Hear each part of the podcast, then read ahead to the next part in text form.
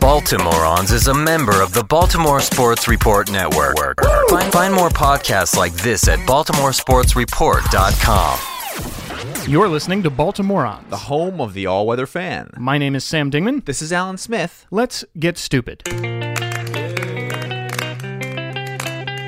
Baltimoreans. Hello, Baltimoreans. How are y'all doing? Welcome, ladies and gentlemen, to episode 83 of Baltimoreans, the show that, like Dan Duquette, might seem at first glance to be asleep at the switch, but is in fact doing a tremendous amount of work behind the scenes to bring you a quality product. We'll actually be joined by Dan Duquette himself a little bit later this hour to discuss the Ubaldo Jimenez shaped rabbit he has recently pulled out of his stylish fedora. A lot of questions for Dan. Plus, in just a moment, in keeping with this week's theme of the front office signing mercurial high upside free agents, we'll bring you our most popular recurring segment, the Marty Cordova Franchise Report, wherein we give you our thoughts on the latest news from Birdland and beyond. And there is a bit of news this week.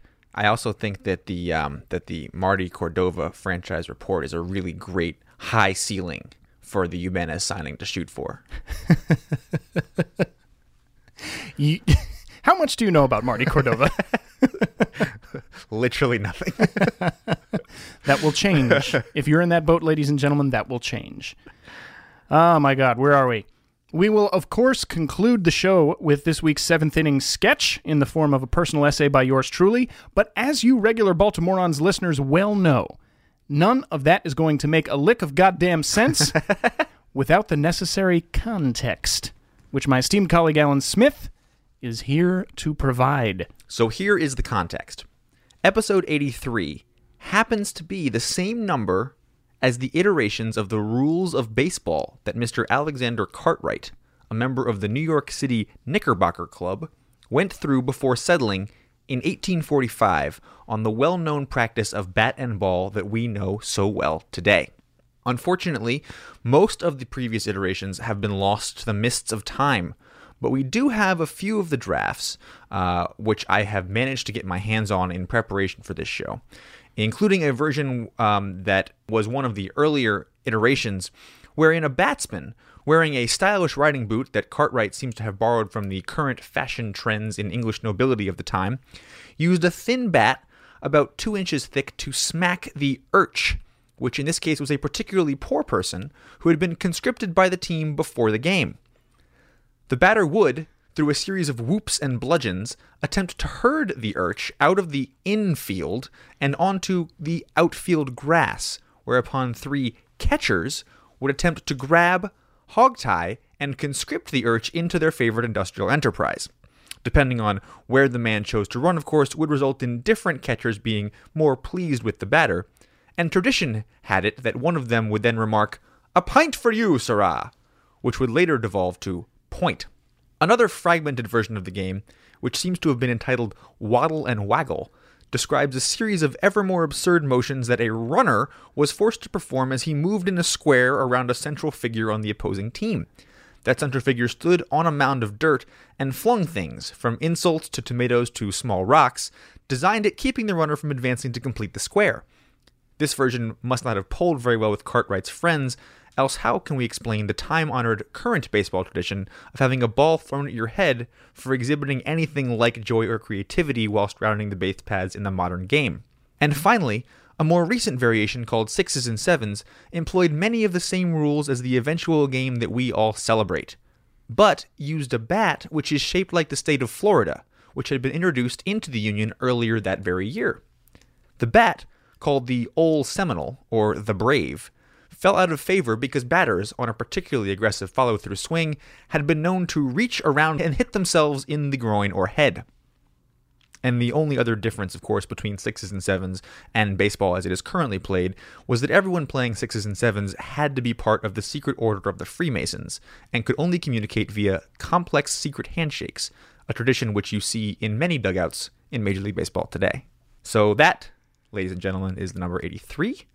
Um, and we can only imagine the iterations of this great sport that sadly are lost to time.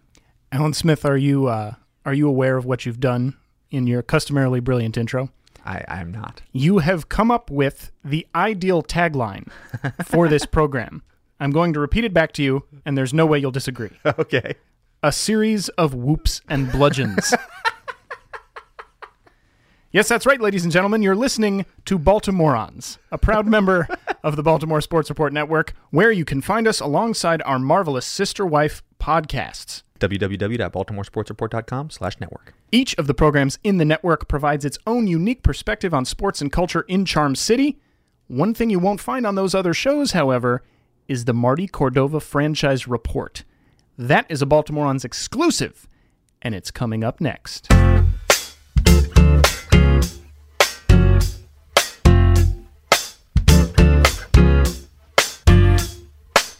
Welcome back, y'all, to the one and only Marty Cordova franchise report, wherein we tell you about the three biggest stories from Birdland and beyond, and then subsequently assign them the customary rankings from strikeout to home run, or anywhere in between. Not that Orioles fans are in need of any word of caution after this offseason, but it is worth noting that Marty Cordova came to Baltimore in 2002 following a bounce back season with the Cleveland Indians, wherein he recaptured some of the prospect shimmer of his youth, only to post pedestrian numbers for the Orioles for one season before suffering a career ending elbow injury. All right, first up this week, Sam. Um, I don't know if you heard about this, but over the weekend, the Orioles did agree to terms on a deal with free agent starting pitcher Ubaldo Jimenez. Jimenez will earn about $50 million over the course of four years, representing the largest commitment the club has ever made to a starting pitcher. Sam, your thoughts? This, Alan Smith, is a rain delay. and I'm going to tell you why it's a rain delay. Because it's time to stop and think. That's what we all need to do right now. Okay. Now let's let's let's put aside Ubaldo Jimenez for just a moment. Okay. Because the fact is nobody knows how good he's going to be next year. All of the major talent evaluators agree that he his true talent level is somewhere between the dominant 19 win season he put up for the mm-hmm. Colorado Rockies mm-hmm. And the atrocious 2012 season that he posted for the the Cleveland Indians. His true level is probably somewhere around last year, which if that comes true is very good for us. Fine. But this is not about how good Ubaldo Jimenez is. No? This is about Dan Duquette ah. being unquestionably a force for good in Baltimore. and that being something that we have all been mind bogglingly willing to forget hmm. over the course of this admittedly very difficult offseason. Let's just have a quick conversation, Okay. a national conversation, if you National conversation here on the Marty Cordova franchise Franchise report. report. Which stretches, of course, to all corners of the United States. This is Dan Duquette's record since he came to town a Okay. 93 win season, Okay. an 85 win season. Last year, he traded for Bud Norris and Scott Feldman. Those were exactly the upgrades that we need. Those seemed to be the best pitchers available on the trade market, and we went out and we got them for the stretch run. So we're, we're forgiving him for Michael Morse. We're not we're not here to talk about Michael Morse. this is a rain delay. Okay. Michael Morse We is have some somewhere singing ABBA in the shower. Uh, no longer in uniform, not in the stadium. we also know that this offseason, he tried to pull a trade for Shelby Miller. That's true. He made competitive offers for Gavin Floyd and AJ Burnett, both both of whom are pitchers that would have been as good or better than Ubaldo Jimenez. That's true. And it's not really his fault that the team those teams decided not to make those deals with us slash those players. But the other thing we need to keep in mind is that that 95 win season and that 85 win season came when we gave the following individuals significant major league playing time. Now you mentioned one of them, Alan. His name is Michael Morse. yeah. Dana Eveland, Yeah. Chris Dickerson. Hey, I like Chris Dickerson. How do you feel about Lew Ford? Um, How do you feel, Alan, about Bill Hall? yeah, that's a bad one. So I, I guess my point is before we we start running around all willy nilly proclaiming that Dan Duquette has no idea what he's doing. Let's let's look at the very real facts on the ground, which are that he's been aggressive where he feels like he can be aggressive, and the small bore moves that he has made, by and large, we have found a way to get some use out of them. That's true. That's true. So, I think that the Ubaldo Jimenez deal is just the next step in that process and not, as it has been portrayed a little bit over the last 48 hours since the deal was made, something that's completely out of the blue or totally unprecedented for Dan Duquette. That's fair. I think that's very fair. Um, I was going to give it a home run. But only uh, not thinking about it in the context of the legacy of, of Mr. Duquette, who I'm looking forward to speaking with later on in the program. He will be here. but um, the mo- more just in terms of what it does to the particular offseason acquisitions we've already made this year. Uh, okay. Uh, because suddenly, when you look at the Aceves signing, when you look at Let us not the- speak of it. when you look at the um, Yoon signing, those sorts of things begin instead of being desperation gambles where we need them to pay off. Instead, what those become are long-term rolls of the dice yes. that probably don't need to pay off for us to have a good season because now instead of being slotted into the five, they are competing for the six or the first man off the bench when someone gets injured for short periods of time, which just make me feel a lot better about the whole proceeding.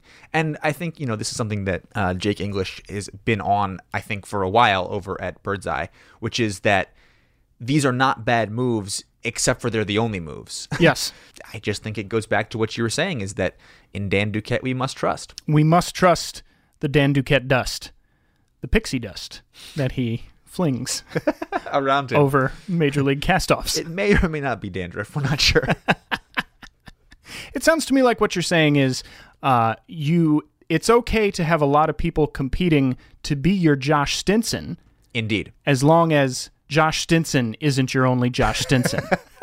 To use the parlance of our times.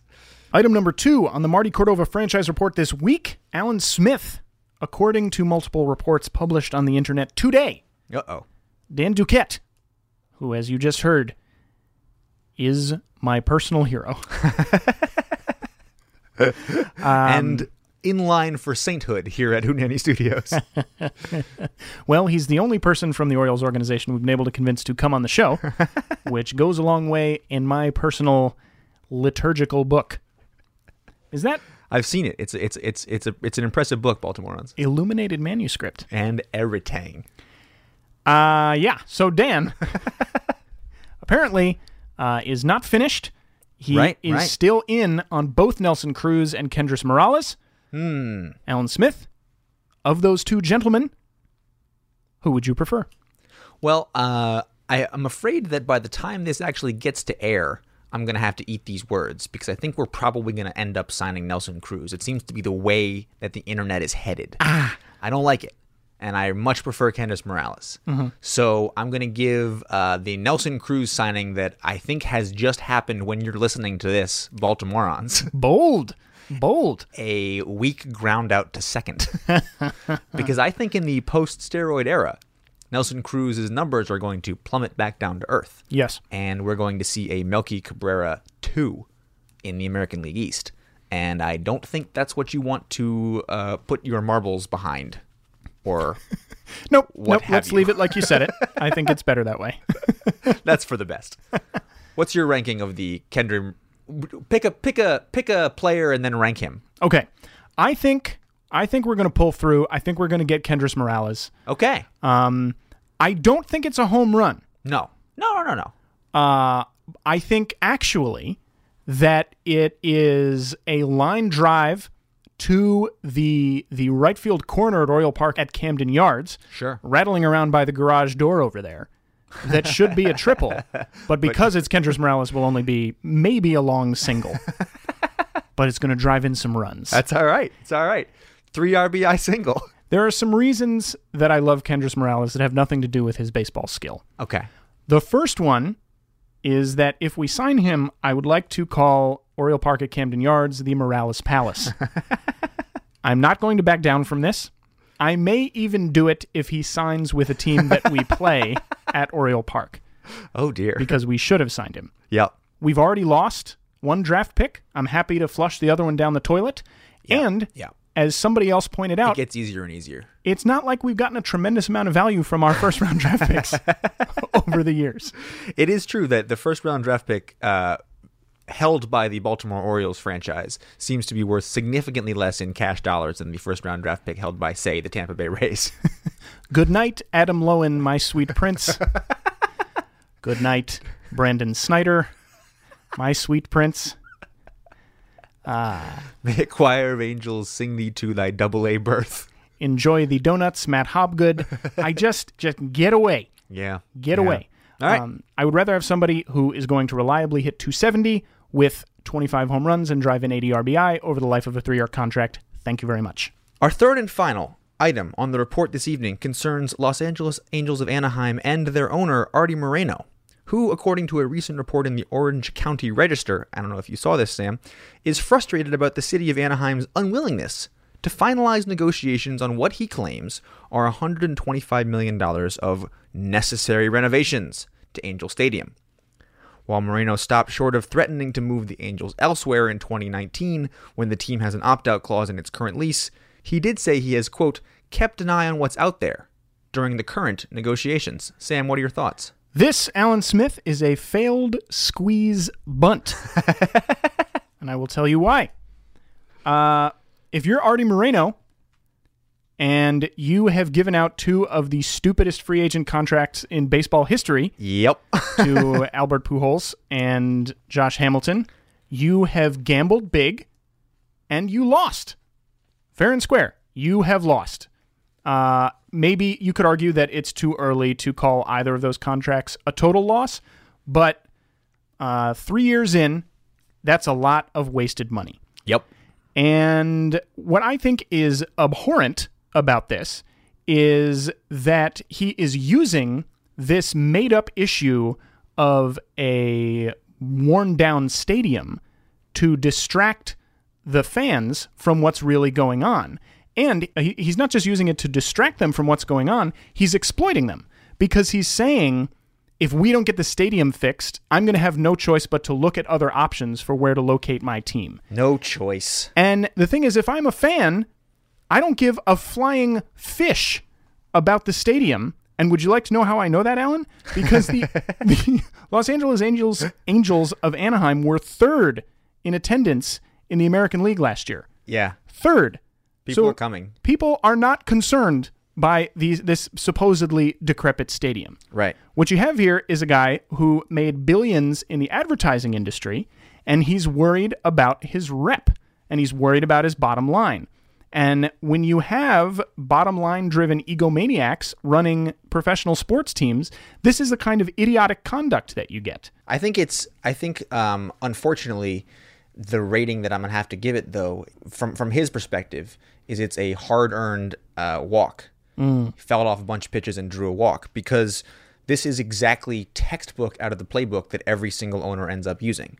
And yeah, we can sort of like say with outrage now that this is happening, but I bet you if we track this over the next four years between now and 2019, it comes up three or four more times, and he just sort of drops it into every conversation, and every time it changes a little bit and it looks a little bit different. And what he's essentially doing is priming the pump and this will continue to come up and it will continue to come up and eventually Anaheim is going to cave because they don't have a football team and it you know that that's that's how these things operate and um, I think it's disgusting and frustrating but it is as far as he's concerned just sort of putting in the legwork now for an eventual realization of cash down the road in a couple of years Well, I think Albert Pujols is a first ballot Hall of Famer, but I wish him worms in his surgically repaired heel his surgically repaired heel. All right. All right. All right. Uh, well, actually, uh, there's one final item that I neglected to tell you about uh, Oh, really? here on the Marty Cordova franchise report, which is that I'm proud to announce that I have taken up homebrewing. I'm doing it right here at Hootenanny Studios. It's Ah. a pretty exciting time for me, as you can probably imagine. And uh, I actually have to go because I need to sanitize my fermenting jug. Um, I'm really hoping to have my first batch ready for opening day. So, folks, I'm actually going to leave you in Alan's capable hands for this evening's interview with Dan Duquette, who we are, of course, Oh, wait. very. Sam what Yeah. Oh, sorry. I I actually forgot to tell you about this also, Alan. Um, are you cool to, to handle the Duquette interview while I go sanitize the old jug. I, I promise that's not a euphemism. I mean, I, I, I have done it before, but do you actually have to go do that right now? We're kind of actually in the middle of of recording. Sorry, uh, it's just it's kind of a critical stage in the process, so I'd really love to get it taken care of. And he's gone. God damn it.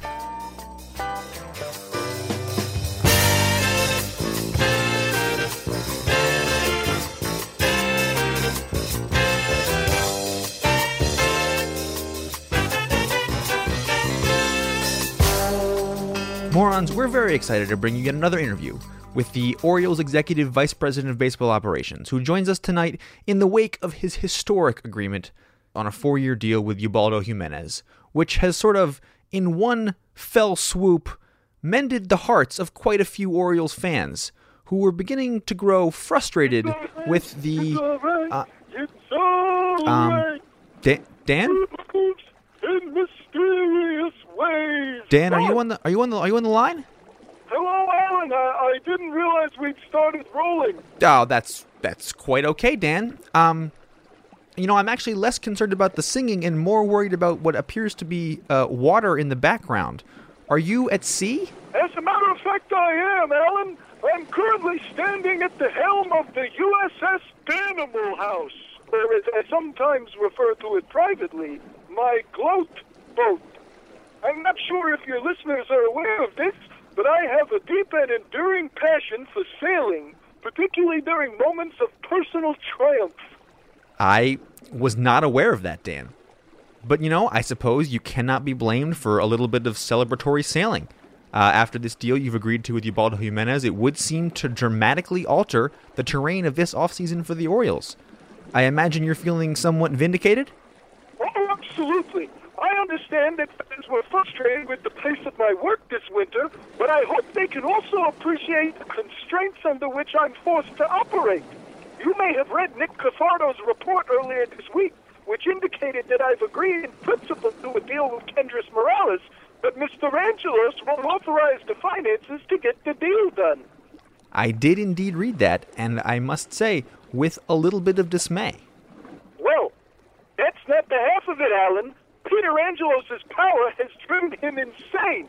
His whole media perception of him as a stingy, evil overlord has gone directly to his head. Are you familiar with the phrase, sing for your supper? I am familiar with that phrase. Well, were you aware that no one in the warehouse is allowed to do so much as visit the coffee machine without first stopping in front of Mr. Angelos' office to perform a selection by 1950 songwriting duo Rodgers and Hammerstein? That that can't be true, Dan. I had to do Edelweiss six times just to get them to loan me the company Amex to take Ubaldo Jimenez's agent out for frozen yogurt. Angelos wept like a child on every single chorus. Dan, is, is he okay?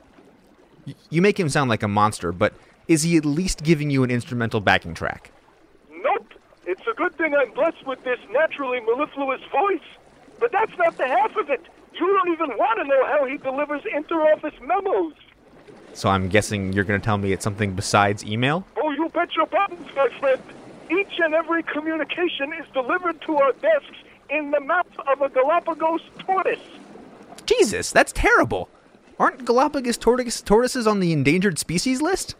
Worse yet, they're slower than Matt Wieters trying to score from second base on a double. I bet you thought we lost out on re-signing Scott Feldman because we weren't willing to pay his asking price. Oh no, it took six hours for my counteroffer to make it down the hallway. We got outbid. Well, you know, I think in this case that's okay, Dan, because I think I'm actually happier with Jimenez in the long run. Speaking of which, you know, Sam and I really feel like we owe you an apology here. You know, we spent a lot of time on the airwaves this winter assuming you were delusional enough to believe that the likes of Francisco Peguero and David Lough were going to make meaningful contributions to this year's team. But Don't sleep on Peguero. He stole 22 bases in 2009 for the Northwest League Salem Keizer Volcanoes. and I'm sure his mother is very proud. But look, I feel like I owe you a second apology because Sam isn't even here. He can't apologize himself because he bailed on the show about five minutes before we got on the phone to work on his homebrew. Poor, sweet, innocent Alan. It's just Sam is too scared to tell you the truth. You see, the only way Mr. Angelos will allow me to talk to you tonight is if I promise to send someone to cover my shift lighting his cigars with checks from the Mid Atlantic Sports Network. So, so you're telling me that that's what Sam is doing right now? But I thought that Peter Angelos hated smoking. Didn't he make his millions in part by suing tobacco companies? And I thought he became the majority owner of a baseball team to win championships for the city of Baltimore.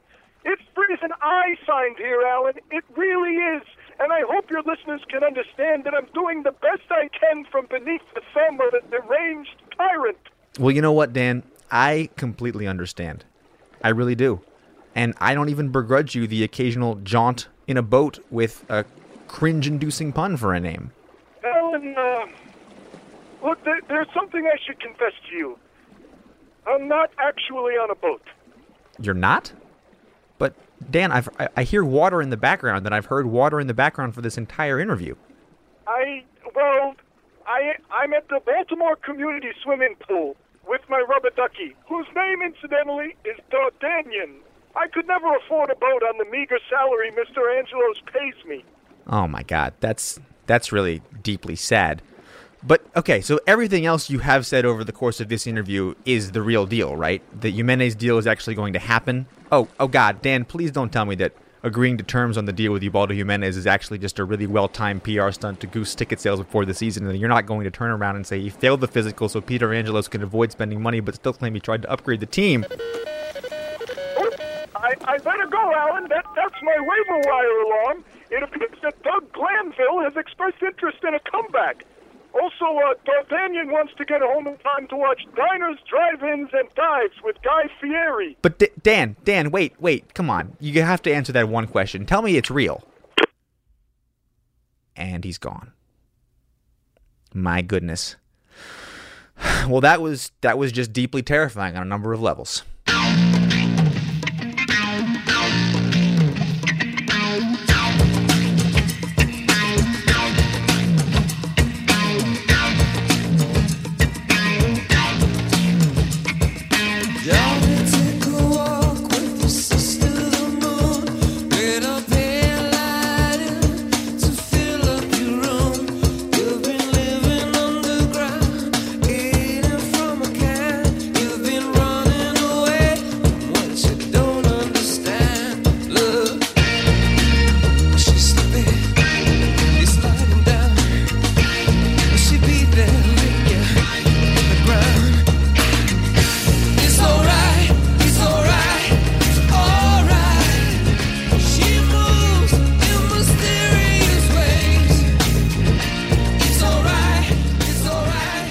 Listening to Baltimoreans, the home of the all-weather fan.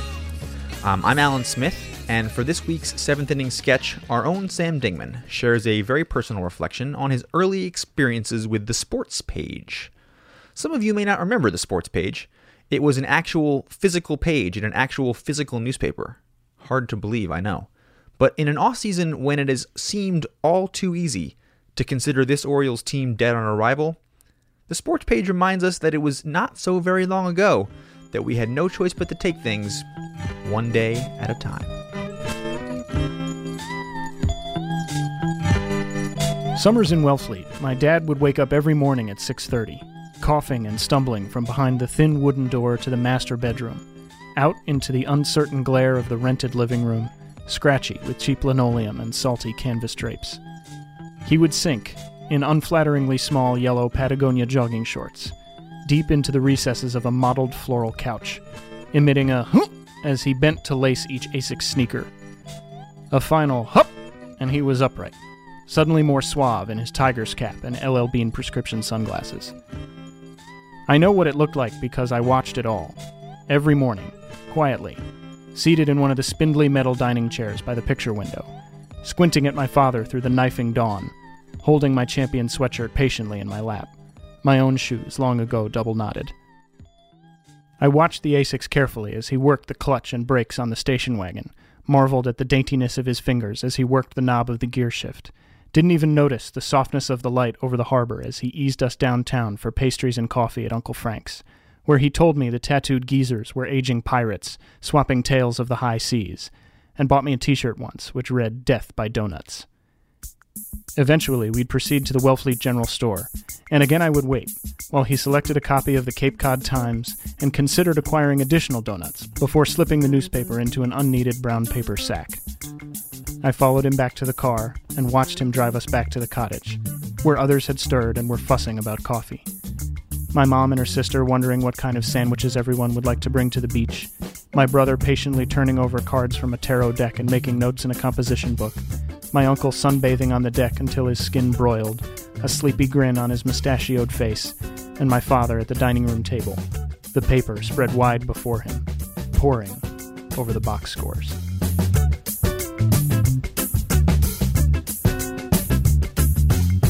Eventually, it would be my turn. In the meantime, there was no way to know what had happened back in Baltimore the night before. There were no easily searchable web video highlights, no way of knowing the facts of what had transpired, until I opened the paper, having made my father swear not to betray the results in his face, and found it all revealed to me in black and white. The final score, the updated standings, the pitcher's records, the careful tabulation of runs, hits, and errors, neatly captured in little boxes, rendered in a sensible font with no serifs. Baseball felt more like a story then, perhaps because it had to be. Unless you'd been there or watched it on TV, this was your only way of knowing what had happened. This magnificent presentation, after the fact, an attempt to capture in words and figures the intricate complexity of everything that had occurred. It was a physical record, a daily manifest of just how rich and multifaceted this passion of mine could be. When I was done reading it, I had to physically fold it up and dispose of it. It wasn't simply washed away in the timeline of a Twitter feed or push slowly towards the sponsored links at the bottom of a web page, hovering just above a phrase like seven things about asparagus that might terrify you, before it disappears into the bottomless archives of the Evernet. The manifest had weight. It was a presence in the day. Today, we can capture so much more. The daily manifest is no longer needed. So the scope has broadened, enabling the capture of statistics that illustrate trends my father never dreamed of. The chapters in the story aren't measured in innings anymore. A spreadsheet has calculated the likelihood of every possible plot twist before a pitch is thrown, and suddenly the games themselves seem like an ever more insignificant part of some larger mechanism with an uncertain function, churning out a perpetually expanding trove of charts, graphs, and 20 second video clips preceded by 30 second ads for phones to view the clips on. Entire seasons rush past, and it becomes difficult to remember how it used to feel when we got to hold on to things a little bit longer.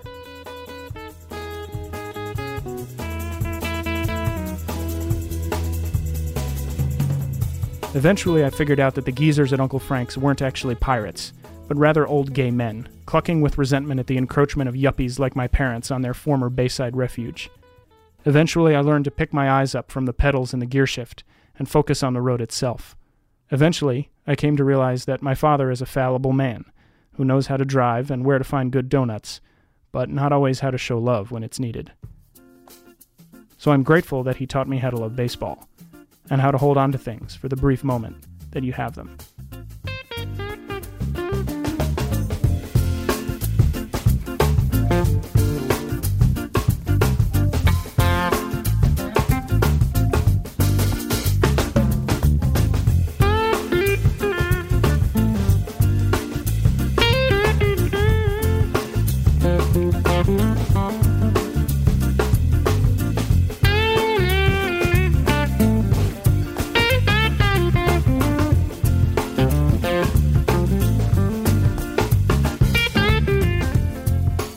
That is Sam Dingman reflecting on how baseball uh, should, in some ways, still be viewed. I think a lovely set of thoughts. Not to be uh, not to be too regressionist, but uh, you know, Yeah, you can take your instant replay and shove it. Um, we do have a correction for you this week. Um, listeners to this program might well remember intern Scotty, ah, our plucky young volunteer who would comb through our old versions of podcasts and check our facts for us. Um, well, you haven't heard from intern Scotty in a while no, because he graduated from high school and he has headed off around the world with a one way ticket in hand. So you can imagine my surprise, Sam, when a piece of parchment arrived in my mailbox yesterday I was wondering what that was. with a series of charcoal scratches on it from young Scotty, which means we're featuring a new segment this week called Where in the World is Intern Scott Diego? Scott writes, Hello from the beaches of Kuala Lumpur. I couldn't help but notice that in this week's episode, number 82, Bring in the Professionals with Ben Lindbergh, had an inaccuracy in the introduction. You stated, I guess you being me in this case, that the 82 errors in the eventual 16 to 15 game were, in part, because of the sandwich board ads that many players were forced to wear in support of U.S. war bonds. However, in 1939, America had yet to begin to sell war bonds, which began in their voluntary subscription status in the fall of 1940. Well, That's a critical miss there, Smith. yeah, you know, it turns out I, I went back and looked. Uh, Scotty is correct. As usual, Yeah, I checked the historical archives, and in fact, the posters in that game that day had been sold to our plucky English allies from across the pond and included such classics as Lend to Defend the Right to Freedom, Save Your Way to Victory, and War Savings Are War Ships. So thank you, uh, Scotty, for taking time out of your vacation to catch that little mistake. I, I also uh, would like to make an apology to Scotty. Uh, until we received this this letter from him, Right. I thought his last name was the intern. I had no idea his last name is Diego. Yeah, well, you know, uh, I, I didn't know it except for the return address on the envelope. In Kuala Lumpur. Yeah, postmarked Kuala Lumpur. Well, here's to you, you intelligent little scamp. Also, man, great turnaround time, Scotty. From uh, from listening on the beaches to getting us a piece of snail mail from Kuala Lumpur. Very impressive He he's always been a little bit more organized than we are. Yeah, and enterprising. Well, ladies and gentlemen, this Errors and All has been episode 83 of Baltimoreans. Our program is written and produced by Sam Dingman and Alan Smith. And today we featured the music of Marshall York, who wrote and performed our theme song, Town Hall, whose tune Working for Another Song you heard leading into the Marty Cordova franchise report, Weather Report, who performed the song Birdland that we play between segments, an obscure little group called U2, whose song Mysterious Ways ushered us out of our interview with Dan Duquette. And here on the outro, it's Kicking My Heart Around by the Black Crowes. So, Sam, Yes, sir. what do you call Henry Urrutia when he is consuming an Indian curry dish popular in the region of Goa? Henry Chicken and or Lamb Vindaloo Rudia. And uh, I believe you meant a Indian curry dish popular in the region of Guarudia. Stop kicking